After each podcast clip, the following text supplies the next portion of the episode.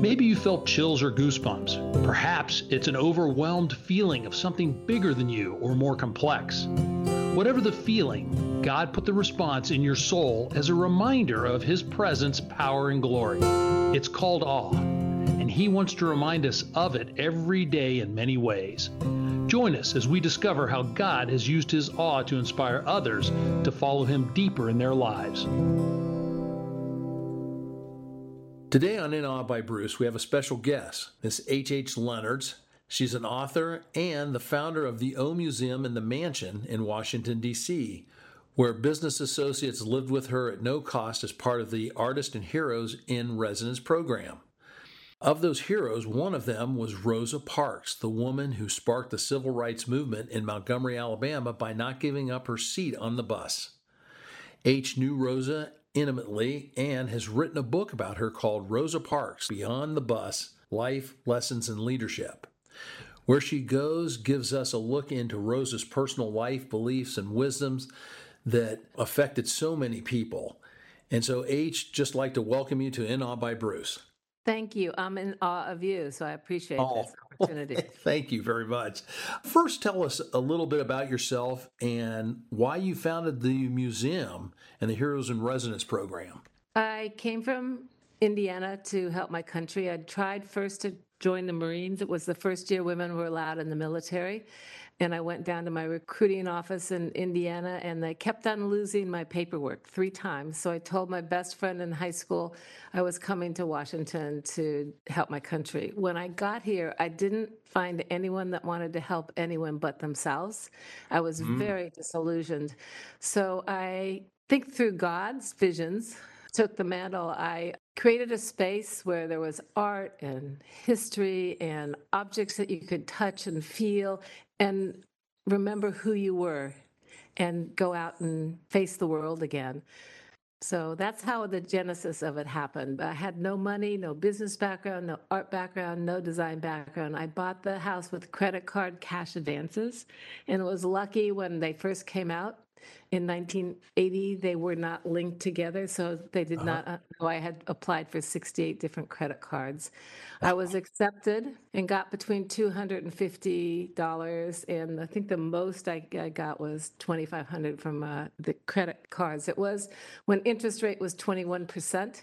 but when you don't have anything why have fear you need to go for your dreams and I am an example of what you can do if you're in this country. If you want to do it, you have no barriers. You have to be eight, wanting to work eight days a week, 17 hours a day. You must have a firm mission and vision. Mm-hmm. But when you do, it will happen for you. Wow. That that is great. Thank you for being that courageous and such a good example. But also, I was not a smart student. So anyone can do this. You don't have to. I think I was uh, in my high school class at West Lafayette, I think I was the second to the last in grades, mm-hmm. but I had the second to the biggest head. So it was hard getting a commencement hat. but you have the passion and desire, and that that counts for a ton. Take us then forward into Rosa Parks and, and how you got to know her. From the very beginning, when I moved in, I had no furniture. I slept on the floor. I had records and books, but we started immediately with a artist and heroes in residence program. So um, we gave free housing to people with privacy, so no one knew they were here. And when she was seriously assaulted in her home at the age of 81 in Detroit, Michigan, her team started looking for a place that when she got out of the hospital she could go where there was no cost because she had no money and they had heard about us and they gave me a call. I did not know the gentle man that was calling me. His name was Brother Willis Edwards. Mm-hmm. He was head of the NAACP in Beverly Hills. He was a extraordinary man, mm-hmm. um, and he made everything happen. And when she got out of the hospital weeks later, he got a free flight for her here with her team and that's how it started. But when she I, I, mentioned that i was not a very good student. Yeah. I will give you an example. I did not know who she was for three years because i wasn't a good student but it turned out to be a positive because if i had known i would have been afraid of her. I would have felt she was too important. I shouldn't interrupt what was going on in her life.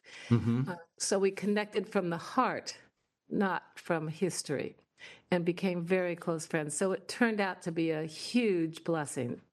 Wow. I don't think she would have stayed as long as she did if I had treated her like a famous person or constantly asked her questions about history or her, her involvement in the civil rights. Mm-hmm. She was such a deep person of faith. Those are the kinds of conversations that we had, and, and really how I learned to lead my life through her. As you talk about her being a deep person of faith, what affected you most about that? I mean, what were the things that struck you in those times where you really didn't know who she was, but yet you saw her personality? You could feel her if you just held her hand. Mm-hmm. She led a exemplary life. She frequently said that she didn't want anyone to use her past against her mission and her vision. Mm-hmm. She regularly went to church. If she was too ill, a pastor would come to the house. She was a deacon in her church, but she also believed that everyone should be allowed in every church, synagogue, and mosque. So that anytime she did go to church, she brought people of different faiths and different color with her to to church, which is a very important lesson. Um, include everybody. When you start to discriminate, you miss out on the human race. Mm-hmm. So those are the lessons, the deep lessons of faith that some of the lessons that she taught me. Now, the people that were around her, did they treat her this the same way, or did they treat her more like a celebrity? And Her close entourage were her protectors, her close friends, Mhm. and didn't treat her like a celebrity because oh, okay, they were long-term friends. They knew her throughout thick and thin. And she had a tough life her entire life. It was not easy. You have this incredibly famous woman that had no money. Any money she got, she gave away to those less fortunate and to her institute to help inner city children. She wasn't always treated gracefully. Hmm. But by the way it sounds and by who she seems to have been, what was her response to those? It seemed like she was probably very gracious. Very gracious. And she said, I can't change who they are. There's nothing I can do, but I can shake their hand so they don't fear me. I can be kind to them. I can forgive them everything as long as I forgive myself in the morning, but I won't forget. And um, she never forgot anything. But she Wow. did, those are part of the lessons she taught. It was so important for her health and her uh, spirituality and for and she always smiled no matter what was said to her or how she was treated she was gracious I mean, I think that's a lesson for all of us right there, just smiling back instead of scowling or showing upset. I, I'm going to take that with me right now. so, H, um, anything else that you saw how she motivated people? Because right now you've given us a fair amount, so maybe there isn't another, but is there anything else you saw? Or? Yes. She was physically assaulted three times in her life. Wow, each time she withdrew from public eye so that she could heal physically and spiritually. And then she would come out stronger than ever to help people less fortunate. So in the 1930s, people don't know this, but she documented rape victims in Alabama, both men and women, wow, which is an extraordinary act of fearlessness. But she also did it to heal herself. yeah, That was one of the keys she taught me in life. The last time where she was assaulted, she withdrew at the O Museum in the mansion from the public eye. She did hmm. not want anyone to know she was staying with us. Hmm. And when she was ready, she became stronger than she had ever been. And she had a focus of, of meeting with as many soldiers as possible because she said she didn't understand PTSD when her brother came back from World War II. She wished she had.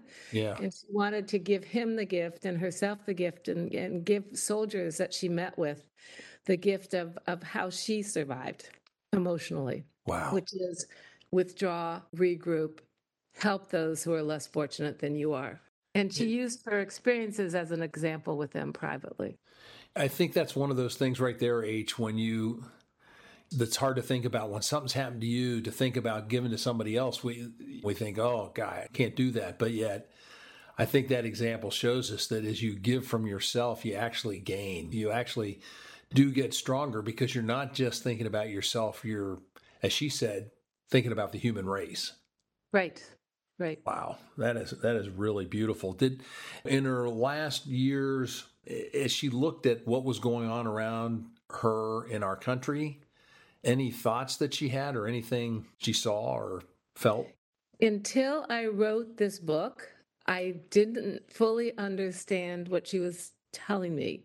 Mm-hmm. And I was writing this book while things have been happening over the last six years. So it really came to, I came to an understanding that I wish I had understood sooner. But she kept on saying over and over again to me, the laws have changed but if we don't stop hiding behind the laws and work on the people that don't believe the way we do, the laws will roll back.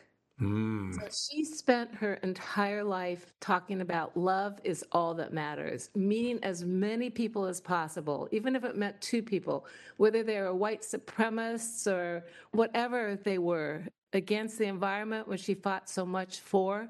She said if they shake my hand or listen to me speak or just are in the room with me, maybe they won't fear me because so mm. much hate comes from fear. Yeah.